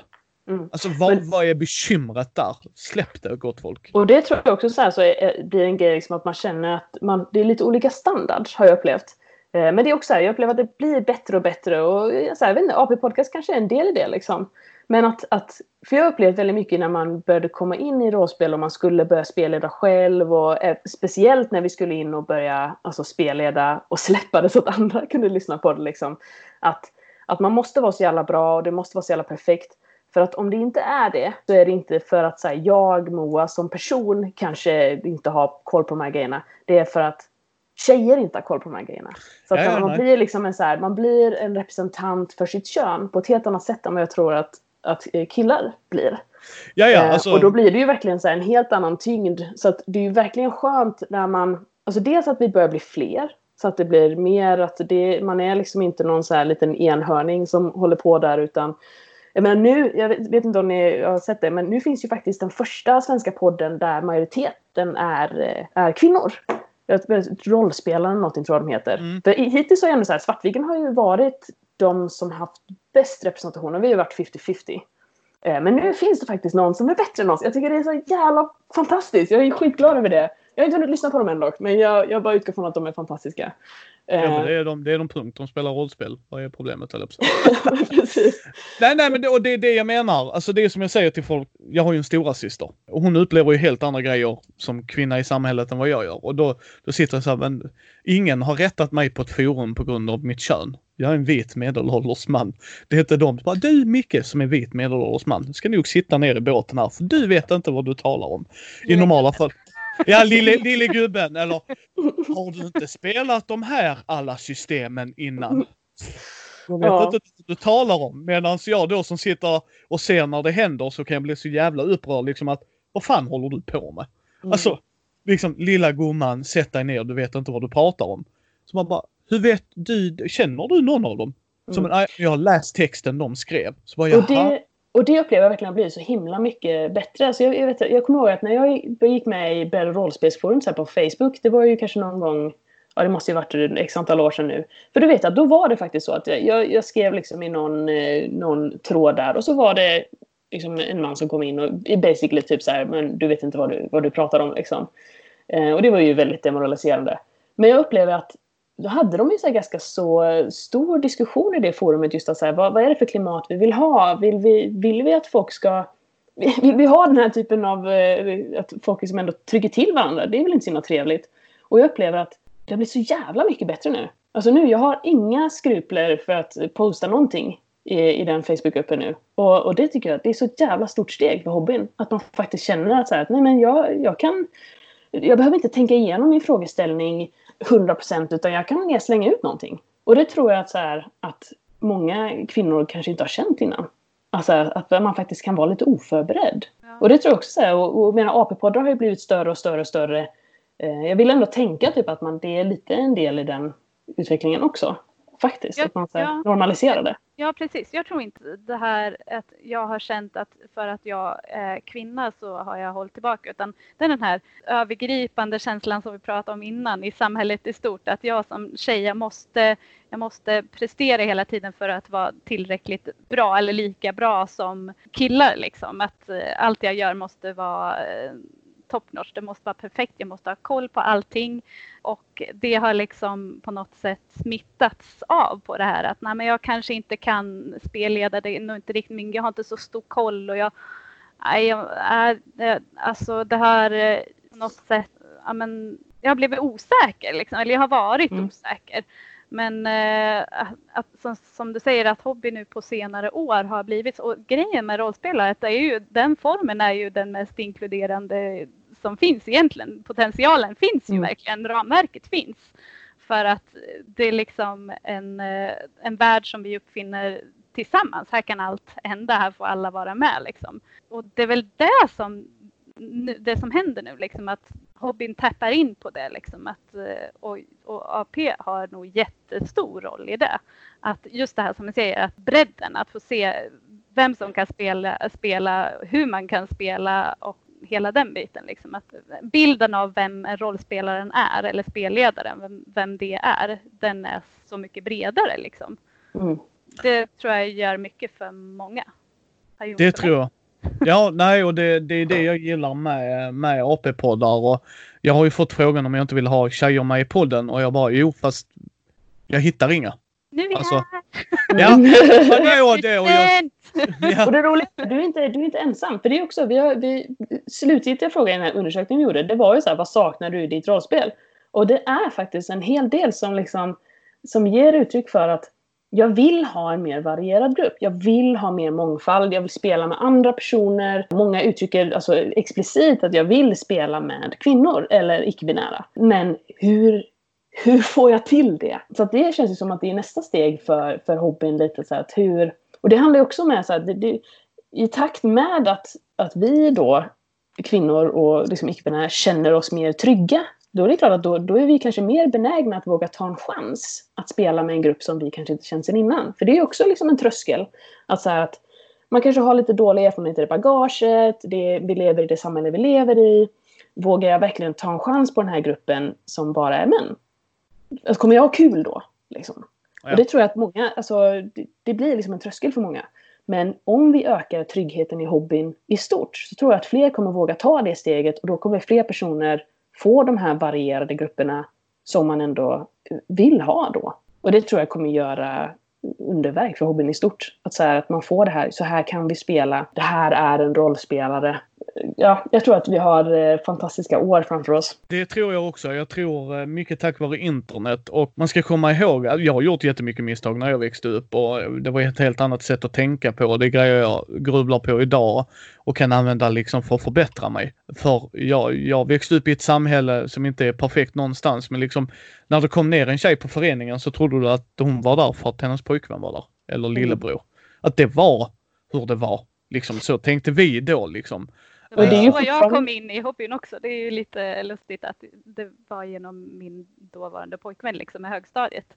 Och ja. då var det bara, jag var ensam tjej i gruppen liksom. Det är ju en, inte, det, ja, jag tro, så tror jag att det var då mycket. De ja. tjejer som spelade då. Uh, men nu är det då inte så. Nej. Och det är många som fortfarande säger det, liksom, alltså att egentligen så kanske det inte riktigt är så längre, men många har kvar den här bilden av så att vågar jag verkligen gå på konvent? Folk kommer ju bara tro att jag är, flickvännen eller mamman. Alltså ja. så här, får, får jag respekteras som rollspelare i min egen rätt? Och det tror jag, ja, det tror jag ändå att man, det, det kommer ändå bli ändring på. Men det lever kvar mycket gammalt som man kanske, oh, ja, man har dåliga erfarenheter i bagaget liksom. Och ja. sånt som är osynligt liksom, som, man inte, eh, som jag tror att folk inte ser, som jag tror att kommer upp i ljuset nu. Mm. I, hela samhället liksom. Att uh, den, de här strukturerna finns liksom. Vi har inte sett dem, vi har inte sett dem själva som kvinnor kanske förrän nu heller. Eller ja. Och det tyckte jag var så himla nice när vi, när vi hade vårt eftersnack för AEA tror jag det var. Och det var, jag var så jävla, ja, jag är så glad att vi, att, man kan, eh, att vi har släppt även med sådana här eftersnack och sådana grejer. För då pratade vi just om det här liksom med strukturer och vad det gör för hur vi spelar. Alltså hur jag är som rollspelare kontra hur till exempel Kristoffer är som rollspelare. För där hamnar vi lite så i clinch liksom. Man säger att jag bara, men varför gjorde du så? Nu, nu tvingar du mig att spela på ett sätt som jag inte ville. Och han bara, men varför gav du inte mig utrymme? Alltså, jag, hade, jag hade ju fyllt den platsen om du bara hade låtit mig. Och då kom vi in på liksom så här, ah, nej men men jag är socialiserad som, som kvinna, att ta ett ganska stort socialt ansvar. Om du inte går in och tar den här platsen så kommer jag göra det. Och det påverkar ju mitt sätt att rollspela. Så det var ändå väldigt, väldigt nyttigt för oss som spelgrupp att faktiskt säga okej, okay, men vi har de här strukturerna i samhället. Det påverkar hur jag rollspelar och det påverkar hur du rollspelar. Hur kan vi, eh, hur kan vi justera det? vad, vad behöver vi liksom? Ja, vi hade ju, det var också väldigt intressant. Vi körde, vi började köra Horror on the Orient-expressen och Call of Cthulhu. Och du kan köra det på massa olika sätt och vi alla var historienördar. Så sa jag det, ska vi köra det historiskt? Ja, sa Och då hade vi en, uh, han jag gör podden med, Andy, hans fru Ulrika var med. Och då skulle de in på en herrklubb. Eller så här, gentlemen's club, inte strippklubb utan så här, gentlemen's club. och hon kom inte in. För hon var kvinna. Hon hade inget där att göra. Och hon blev märkbart frustrerad så vi gjorde en timeout. och så sa vi liksom, nu får vi prata om det här. Vad är problemet? Eh, vi förstod ju vad problemet var men liksom vi vill ändå höra det. Och då sa hon att vi, vi skulle ju köra verklighetstroget inom kaninöron. Ja, och nu inser jag varför jag hatar det, sa hon. Ja, det gör vi också. Så ska vi stryka den skiten och köra så som vi vill göra. Ja, mm. då gör vi det. Så du kommer in, så problemet löst. Vi hade ju snacket för direkt fatta alla, det här är ju inte okej. Hon har inte kul. Eh, liksom, då, då avbryter vi. Vi förstod varför, men det är ju bättre, för det kunde ju varit något annat också, helt ärligt. Alltså, mm. eh, det vet vi ju inte. Men eh, nej, hon sa att det var det som var problemet och då tog vi det vuxna snacket i rummet som vi behövde göra. Och säga, du ska ju inte känna så här, då är det ju ingen poäng att vi spelar. Alltså, då kan vi skita i det. Då är det, då är det ingen som har kul. För vi vill ju att du ska sitta och vara med och spela. Och ha roligt med oss. Mm. Och jag tror det blir öppnare, precis som du säger. AP-poddarna hjälper till där. Forumen hjälper till. Har du en bra moderator som ser rövhål så stängs de och blockas.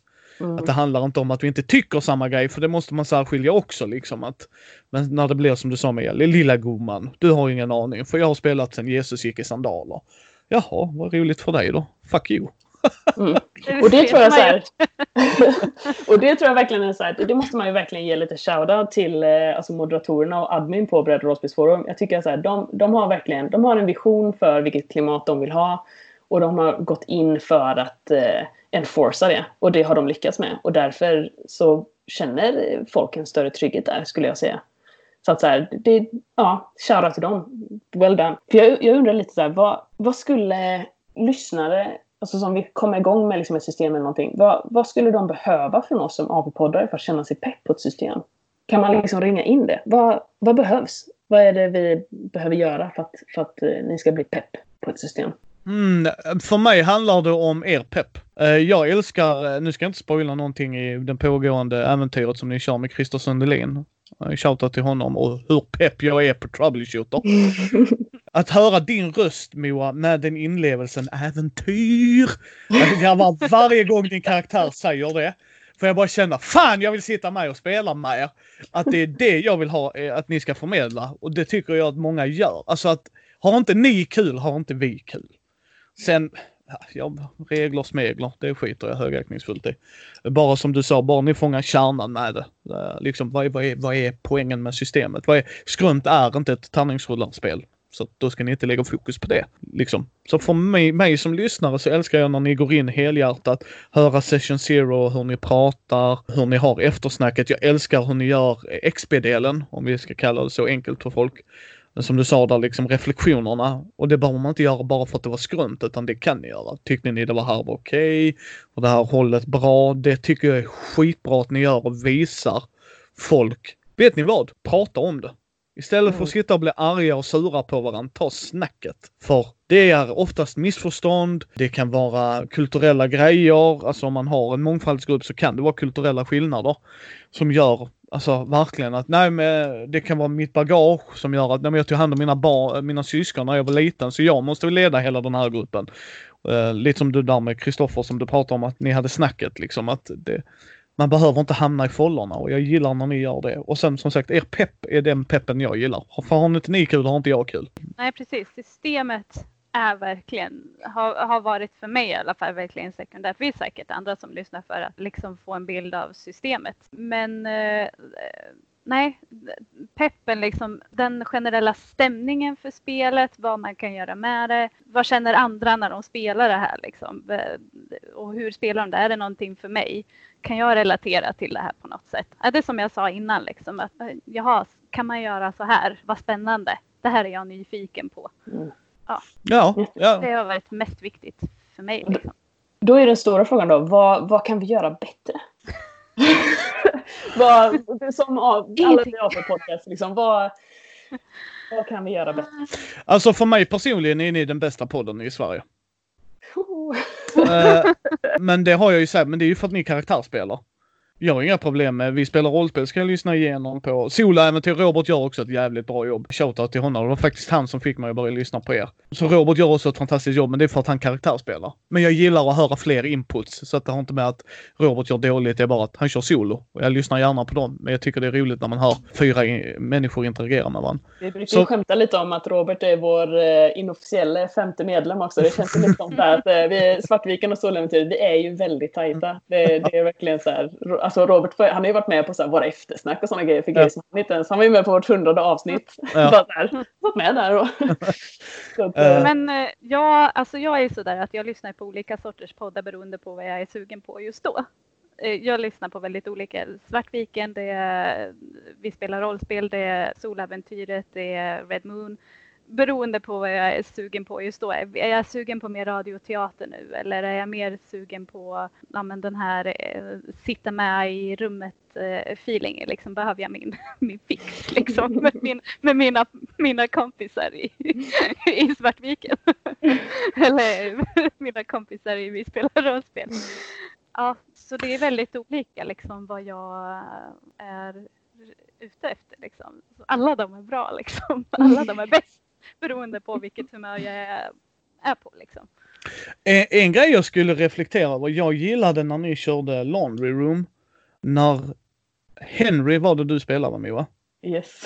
Som raggade på NPCn och du upptäckte, och jag kommer ihåg hur du sa det. Nu kan jag förstå varför män kan tycka att det är svårt att ragga. ja, Ja. det eh, var ett jävla eye-opening alltså. Shit. ja. Sånt gillar jag när man, det är därför jag älskar rollspel, att du verkligen kan utmana dig själv och sätta dig i situationer där, där liksom du för det är det jag gillar. Ni, det är därför jag håller med dig Mia. Mycket, det är en grej varför jag gillar Robert och så han skäms ju inte för tunga ämnen. Jag gillar tunga ämnen i mina rollspel. För jag tycker det är ett intressant sätt att utmana spelare och spelledare på. Liksom att jag har ju kört, mitt första riktiga äventyr jag körde var ju superhjälterollspelet DC Universe. Och där fick de, vi är superhjältar, gör inte illa någon. Här har ni en pedofil, vad gör ni? Ja just det, vi har en moral vi följer. Ja, vad gör ni? Ni vet att han är ett e-hål, liksom. Alltså att det blir verkligen så här tydligt. Och jag vet att vissa inte vill ha det utan de vill ha high fantasy och allt det där. Men när jag sitter och lyssnar på er så här, behöver det inte vara så tunga grejer heller, det är inte det jag säger. Men när ni reflekterar över det, som just den Henry-grejen där du, fan det är inte lätt att ragga. Alltså, Mm. att, det, att man hörde det på dig när du pratade om det att det var ju väldigt cringe liksom, alltså sådär. För, för mig blir det, och nu säger jag, det, det kan ju hända med Christer och Kristoffer också, alltså att när de vänder på det och spelar av ett annat kön också. Ni hade till exempel där i Skrömt Markkyst, fantastisk jävla kampanj för övrigt, eh, att det var liksom eh, våld i nära relationer, och det blev inte cringe, det blev inte slapstick, utan man satt där och lyssnade på er och det var inte övertramp, kände jag, i alla fall hur ni klippte det. Så vet jag inte hur det var när ni, för vi är inte riktigt vid spelbordet där ju. Men där var det tunga ämnen och jag tyckte att man lärde sig något, alltså verkligen. Eh, hur Anna spelade också. Mm.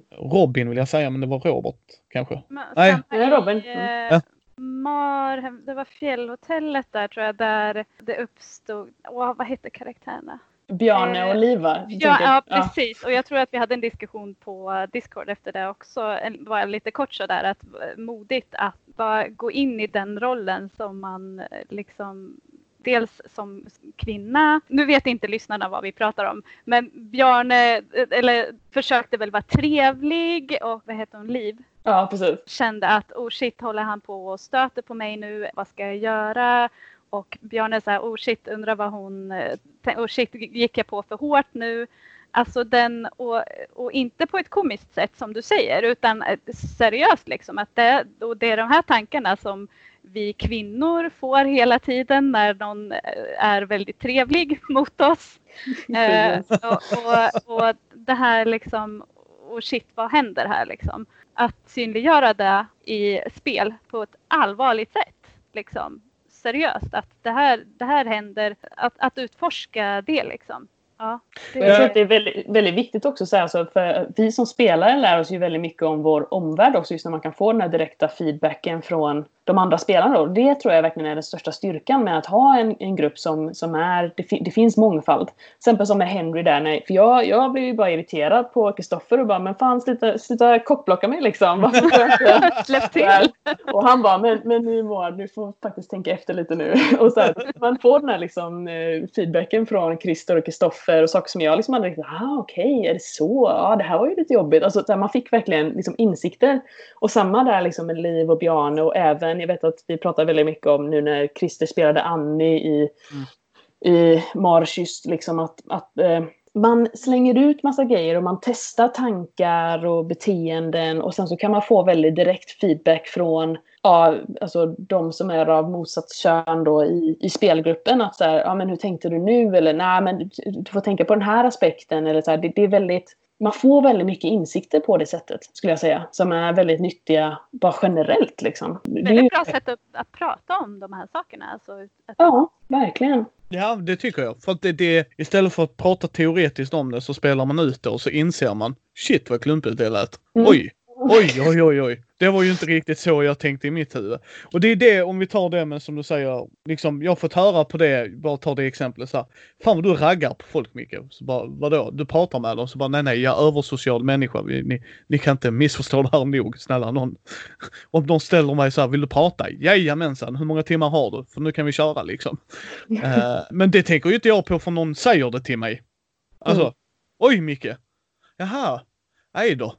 Ja, det var ju inte bra, för det var ju inte min avsikt. Det spelar ni ju jättebra och det gillar jag att ni inte redigerar bort. Att inte något misstar det från att, ja men det ska vi inte ta upp, det ska ni ta upp och ni ska gärna ta upp när ni pratar om det efteråt. Mm. Och det gillar jag, hoppas ni fortsätter med det eftersnacket. Nu vet jag ju att Troubleshooter är spelat inspelat. eh, Innan, ja precis. Ja, precis liksom sådär. Men det är en grej jag älskar att ni gör och jag hoppas några andra tar efter er. Att eftersnacket, även om det bara är två minuter, så är det två Mm. minuter som kan hjälpa många att inse ah, de tar också upp det här ämnet. Och jag tror så här att vi, vi har ju egentligen, alltså ända sedan vi började så har vi haft väldigt mycket sådana diskussioner fast alltså i våran interna chatt. Alltså vi, vi tycker om att, och prata väldigt mycket rollspel. Jag vet att så här, vi, Axel eh, Widén då, vi spelar rollspelare, kommenterade lite på det, så här, att, att vi är väldigt, väldigt teoretiska i Svartviken. Han, eh, han kom ju och vi skulle spela, nu kom ju corona i vägen då, men tanken var att vi skulle ha spelat eh, Eclipse Face Eh, med Axel som spelledare och vi, vi är alla fortfarande skit, skitpepp på det så vi hoppas ju att vi kan få till det efter corona. Men eh, jag tror att han var nog inte riktigt beredd på våran session zero. För det var liksom så här, han kom ju dit och vi var ju så här, du vet, vi gick ju igång och vi var så pepp och så här, i princip, så här, jag vet att jag skickade ju åtminstone ja, en jävla novell på, på Messenger. Sen liksom, ah, det här vill jag göra Axel, ah, det här, åh kolla det här har hänt i min backstory. Och man bara så här, kände lite och han bara,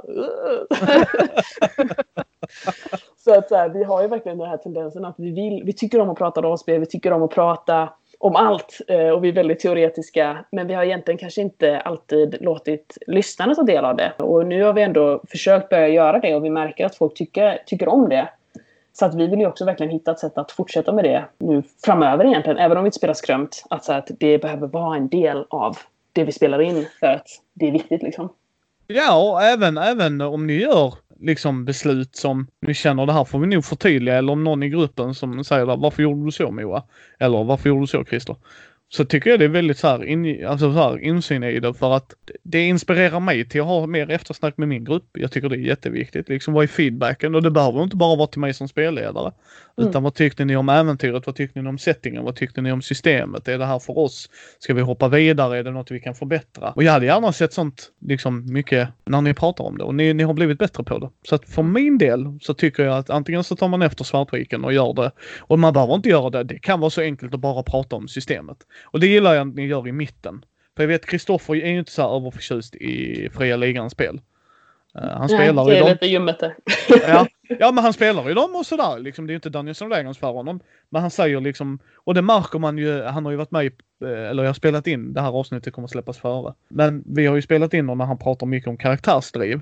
Och han sa det då också Moa, att på, i teorin så är ni inte match made in heaven. Nej, du spelar nej. på ditt sätt och han spelar, men ni får det att fungera på ett jävligt bra sätt. Och han Och tycker det- det är kul. Och det roliga är att vi, vi, i Svartviken så är vi egentligen en väldigt spretig grupp. Alltså så här, jag och Kristoffer, vi är verkligen motpoler i ganska mycket.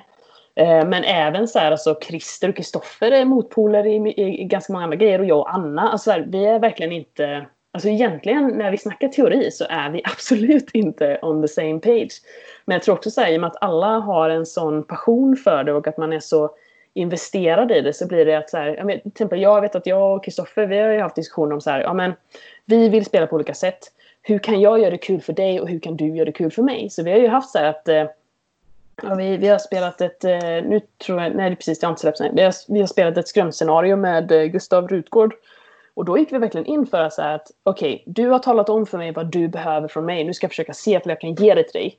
Och han körde likadant. Så att du vill ha det här från mig, nu ska jag gå in för att försöka ge det till dig. Så att man ändå försöker mötas och, och ja, men kunna ge, göra en rolig spelupplevelse tillsammans. Även fast man kanske behöver olika grejer och även fast man kanske drar, egentligen drar åt olika håll. Ingen har ju skett nu på senare år känns det överhuvudtaget i rollspel som du sa Micke. Att förr så då spelade jag, hade min karaktär, jag har skrivit den, suttit här och skrivit för mig själv. Så ska den matcha alla andra och så, och så pratar man inte om det och så blir det, så blir det bara pannkaka av alltihop. Den här samberättande samtalskulturen som kommer nu, den tror jag, den har nog kommit mycket ur alltså actual play. Jag vet inte för jag har varit liksom bortkopplad från rollspel ganska länge liksom. Men, men eh, kan det ligga något i det liksom? Att det är en kultur som har väckts liksom nu? Ja, jag, jag ska, ska jag säga då diskussionpods Micke, så kan jag säga, jag har alltid pratat om det med folk för att jag har alltid tyckt det är jättebra att göra. För jag tycker man ska prata om sina bekymmer i gruppen istället för att springa runt och vara arga på varandra, för det hjälper inte. Och oftast är det faktiskt ett missförstånd i grund och botten. Att folk inte uppfattar sociala koder eller vad det nu må vara. Då kan jag, så att det, det har jag alltid gjort, men jag kan säga, jag tror poddar har hjälpt jättemycket. Och framförallt när poddar går ut och säger hur de gör. För vissa tror att bara, ja, nu är det bara så. Mm. Men det är det ju inte. Och jag skulle säga, det skulle jag vilja höra mer av när ni faktiskt har försnacket då. Att ni mer går in på vad kan jag göra för att göra det kul för er. Mm. För att det är där folk inte förstår att man kommer få kompromissa. För Spelar du ett datorspel så är datorspelet uppbyggt på en viss premiss. Spelar du brädspel så har brädspelet sin mekanik. Men i rollspel så kan du verkligen gå in var mycket mer fria. Ja, ja det är, äh, det är det ju. Alltså mekaniken är ju där för att jag brukar säga att det sätter ett ramverk för mig. Det sätter inte det ultimatumet. Men om jag menar om vi tar det exempel som jag har pratat med Wilhelm när vi har pratat OSR och det. Om jag är indiespelare, jag älskar att utveckla karaktärer eller så här flummiga och sådär och går in i ett OSR-rum kan jag inte bli sur på OSR-killarna och tjejerna. För att premissen är ju att de ska spela OSR och så kommer jag som indiespelare att ni gör inte som jag vill och sådär. Så bara, nej, du, det är inte premissen för du är på fel plats. Men pratar ni om det och utvecklar gruppen, för nu pratar vi grupp i sig. Så här, vad kan jag göra för att ni ska få roligt med jag och Moa liksom? Vad, vad, kan, jag, vad kan jag ge er? Och mm. man kanske kommer tyvärr komma till en punkt att nej men vi kan umgås som vänner istället. För vi kommer inte kunna möta varandra. Och det, och det intressanta där tror jag så att man, man, det är ändå relativt enkelt att faktiskt, eh, om man tittar på Svartviken då. Vi har verkligen helt olika preferenser. Men vi har ändå sjukt kul när vi spelar. Så att så här, det, det, egentligen så, så kan man ju ändå, det är lättare att mötas än vad man kanske tror. Mm. Eh, just så, att faktiskt få de olika preferenserna och gifta sig med varandra. Och vi hade lite så här, jag tror att vi snackade om det i eftersnacket för Skrömt, just det att så här, det kanske är just det som, som får det att bli kul. För att i och med att alla är, har sin egen preferens och tycker vissa saker är viktiga så är det ju det man ser till att man tar med sig till den här historien vi gör tillsammans. Så att alla punkter täcks på något sätt. Så. Och att man ändå, men att det ändå kan gifta sig med, mm. med varandra. Sen handlar det säkert mycket också om att, att viljan att det ska bli kul och bra. Liksom. Att vi gillar den här hobbyn, vi gillar att spela rollspel, vi vill att det ska funka. Vi, vi ger oss tusan på att det ska funka liksom. Mm. Uh, och därför pratar vi om det och uh, så att det blir kul liksom. Vi löser det. Mm. Ja, och man får kompromissa ibland, är det så. Och ibland får man liksom, är, är min, är min fun factor viktigare än er? Mm, nödvändigtvis inte. Alltså då får vi, vad kan jag kompromissa? Om Kristoffer vill vara karaktärsskapande och, Moa rullar tärningar, varför kan inte Moa rulla tärningar och Kristoffer karaktärsskapande? Alltså det ena mm. utesluter ju faktiskt inte det andra. Nej. Så det, det tycker jag ni gör jättebra. Och vi spelar rollspel och de andra också. Men det är någon grej jag skulle säga. Mer eftersnack, mer försnack. Alltså mm. sådana grejer liksom. Vad kan vi göra för att vi bägge ska få kul i det här systemet? Mm. Eller i det här äventyret ja, jo, men det, det, är nog någonting som jag har känt att vissa andra poddar att jag har saknat så här att ja men eh, ska vi prata om det här efter, ska vi prata om det här som har hänt nu eller ska, det, ska man lämnas här? Ska man lämnas här med alla de här känslorna och tankarna jag har? Ska jag inte liksom höra eh, eran input liksom? Kan vi inte kan jag inte få vara med och snacka med er lite? Nej, men för jag, för jag kan inte få sitta med i rummet liksom och höra mm. när vi pratar igenom det här. Och det måste jag säga så att det är ju verkligen det absolut bästa när, eh, när lyssnare skriver på discorden eller på vi lyssnar på rollspel eller skickar meddelanden till oss och du vet så här bara men alltså jag vill verkligen prata om den här grejen. Alltså bara, du vet.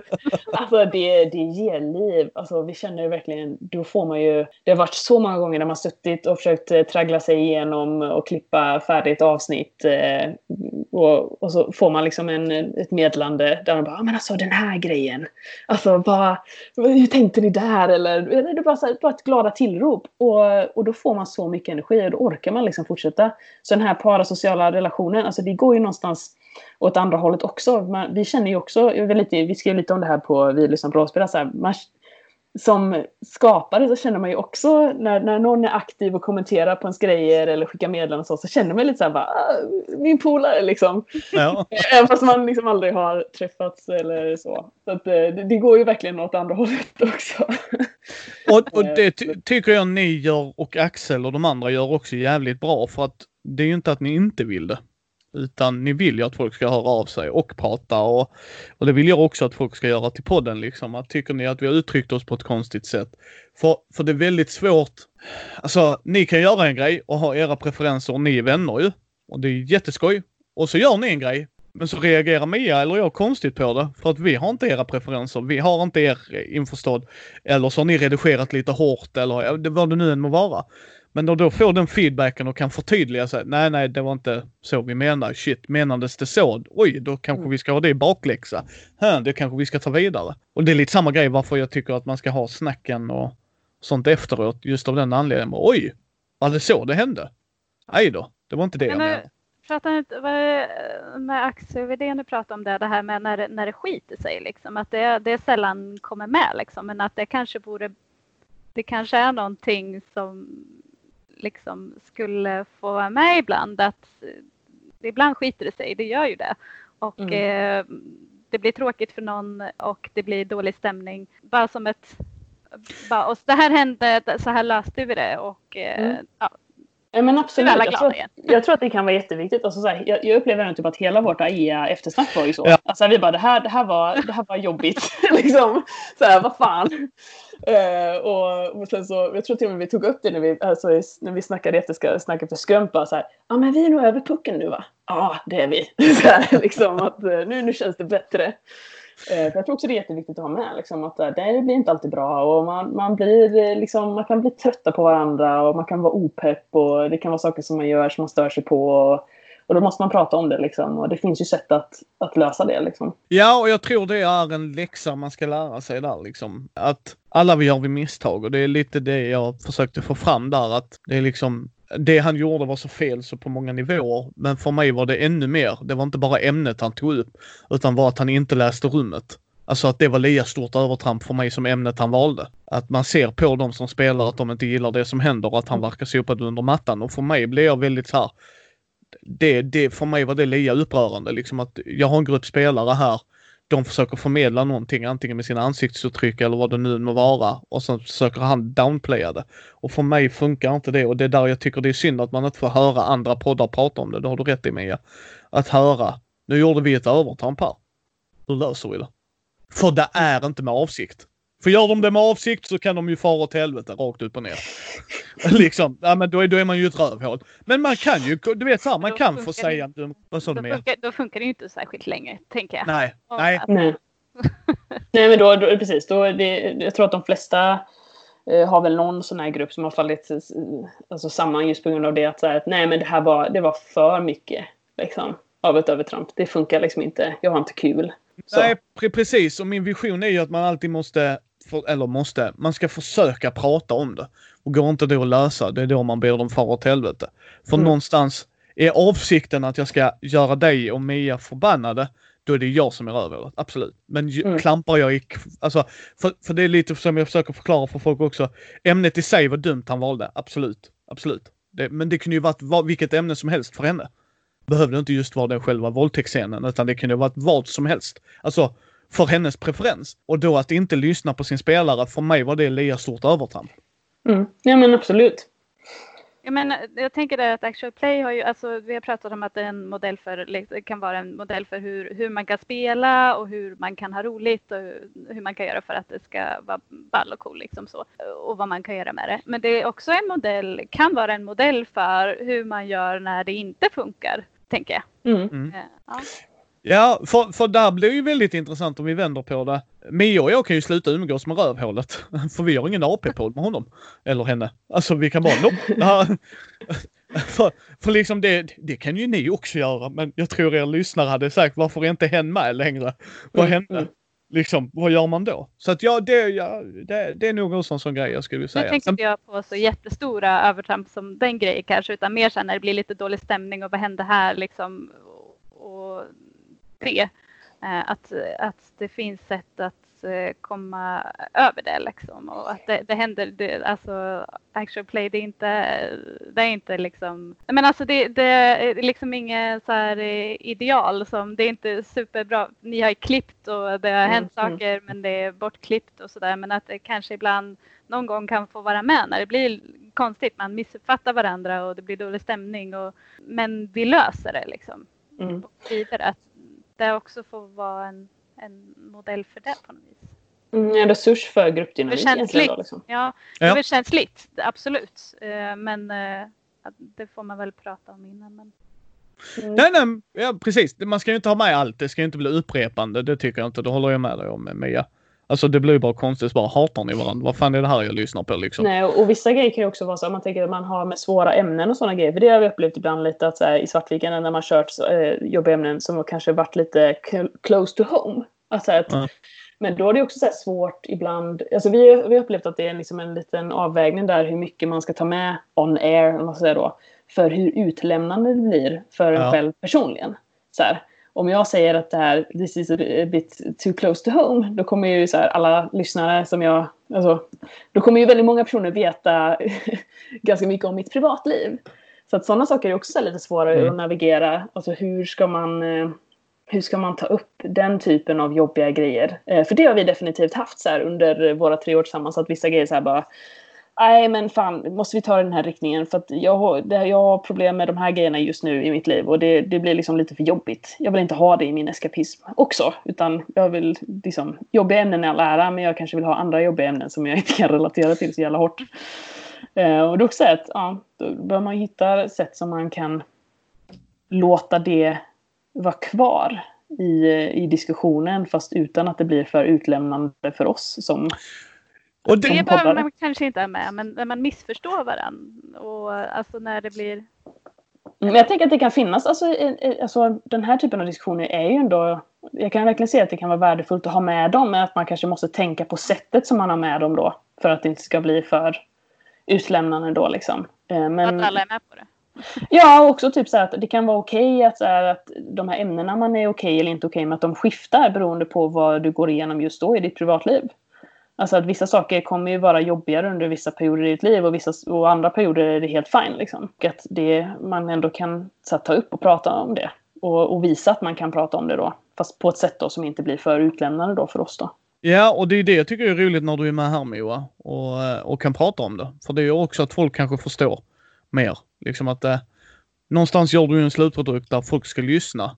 Eh, Mm. Men samtidigt vill du sprida hobbyn. Så det är ju en balansgång.